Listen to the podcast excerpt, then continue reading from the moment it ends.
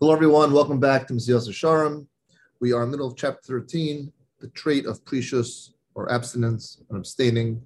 So we started talking about abstaining of things of good precious. And good precious is things that where we add extra safeguards on ourselves in order to distance ourselves from things we know we struggle in. Because we use the rationale, since we know we've already said that everything in this world is here to test us, which means it could be used for good or for bad. So certain things that we're weak in, we know that we struggle. If we add an extra safeguard, even though it's not necessary for the general population, but for you it may be necessary, so therefore you add it. And we started giving examples. Ramchal goes through, he said we spoke about food, how too much food is no good, and how dressing a certain way, wearing designer clothing gives you a sense of arrogance.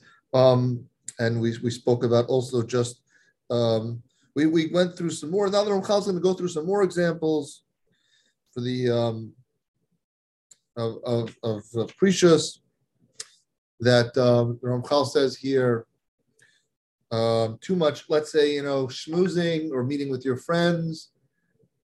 Obviously, if you associate or sit around too long, you ever notice how sometimes the conversation can steer into Lashon Hara and so on. So he says there's nothing wrong with meeting with your friends or spending time with them, but too much conversation can lead to Lashon Hara or things that shouldn't be spoken about. We also spoke about Rabbi Elazar, how he had relations with his wife. He was very careful, Rabbi Yudan Nasi, and so on and so forth. Now, he's going to ask again. Remember, he asked the question that Chazal already, one second, he says here, if it's true that precious is something that's necessary, I've just now proven to you how important precious is based on these examples. So the real question is, we know that Chazal and the great rabbis many years ago set already boundaries and fences for us, for things where they know that we will stumble in. For example, that's called things that are derabbanan. It may not be written in the Torah for us not to do, but the rabbis added on extra safety measure for us to protect ourselves. So why can't we assume that if these things are so dangerous or could lead us to stumbling, why didn't the rabbis, again, add these boundaries and safeguards? Why did they leave us for us to do it? It's a good question. So the answer, I think, is very clear and simple once we've had this background. It's because Chazal only imposed decrees that the majority of the public is, first of all, number one, that's able to do, right? Everyone is able to do certain things. Not everyone is able to, let's say, take on, I don't know, Chal Yisrael, even though that's not really precious, I'm not sure, but certain things obviously are easier for others and certain things are not. So as a general sense, where Klal Yisrael can take up, certain restrictions on themselves, then yes, then they did add those safeguards. But the things that are not easily, that the majority of people is not able to comply with, then it's just sufficient for them, for the tzaddikim, or for the people that want to work on themselves even harder and become more careful, then they can own through their own merit. He has one who wishes to merit close to the Kodesh Baruch Hu, and through his own merit to confer similar merit to all the rest of the populace that is dependent on them. He's going on an interesting point here. He says rather, so he's saying here, it's rather sufficient for the tzaddikim, the righteous people, to add these extra boundaries. But for everyone else, for the rest of the nation, who wish to merit the closeness of Hashem, and through their own merit to confer similar merit to all the rest of the populace that is dependent on them, so that all will achieve a degree of closeness to Him. It is their charge to fulfill the code of chassidim, which others are not able to fulfill. So what he's saying here, it's interesting how he goes. He's really going to develop it further on. But he's saying here very, very clearly that what's going to happen is, the righteous people are going to add extra safeguards. And through those righteous people, other people are going to merit closeness to God because they're not able to do it. You understand? So he explains it much better later on. But his point is, this is where the merit of righteous people come to play for everyone else. When a tzaddik does something, the whole generation benefits.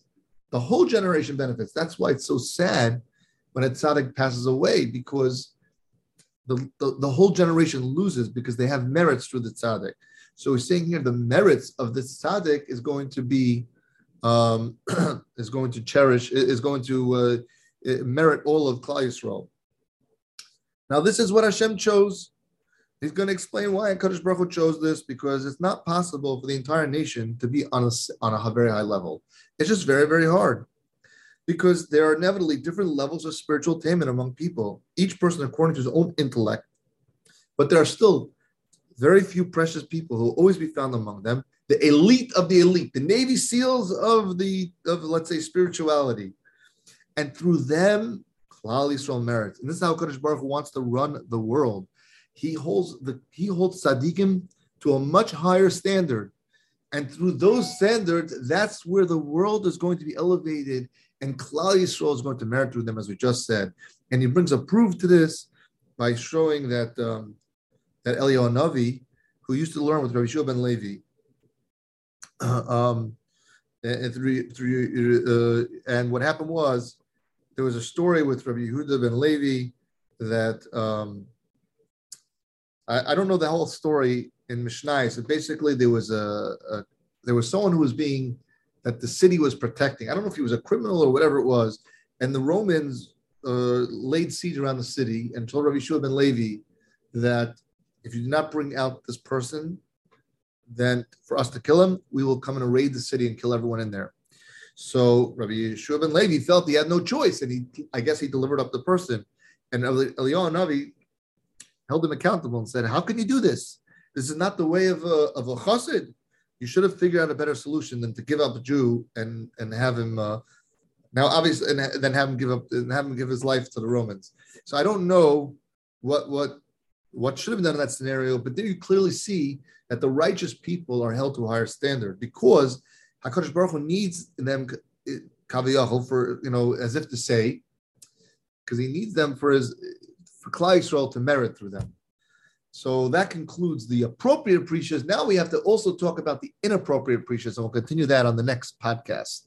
So again, appropriate preachers is where you specifically separate yourself and add extra safeguards in order to protect yourself or distance yourself from doing something bad. I'll see you next time.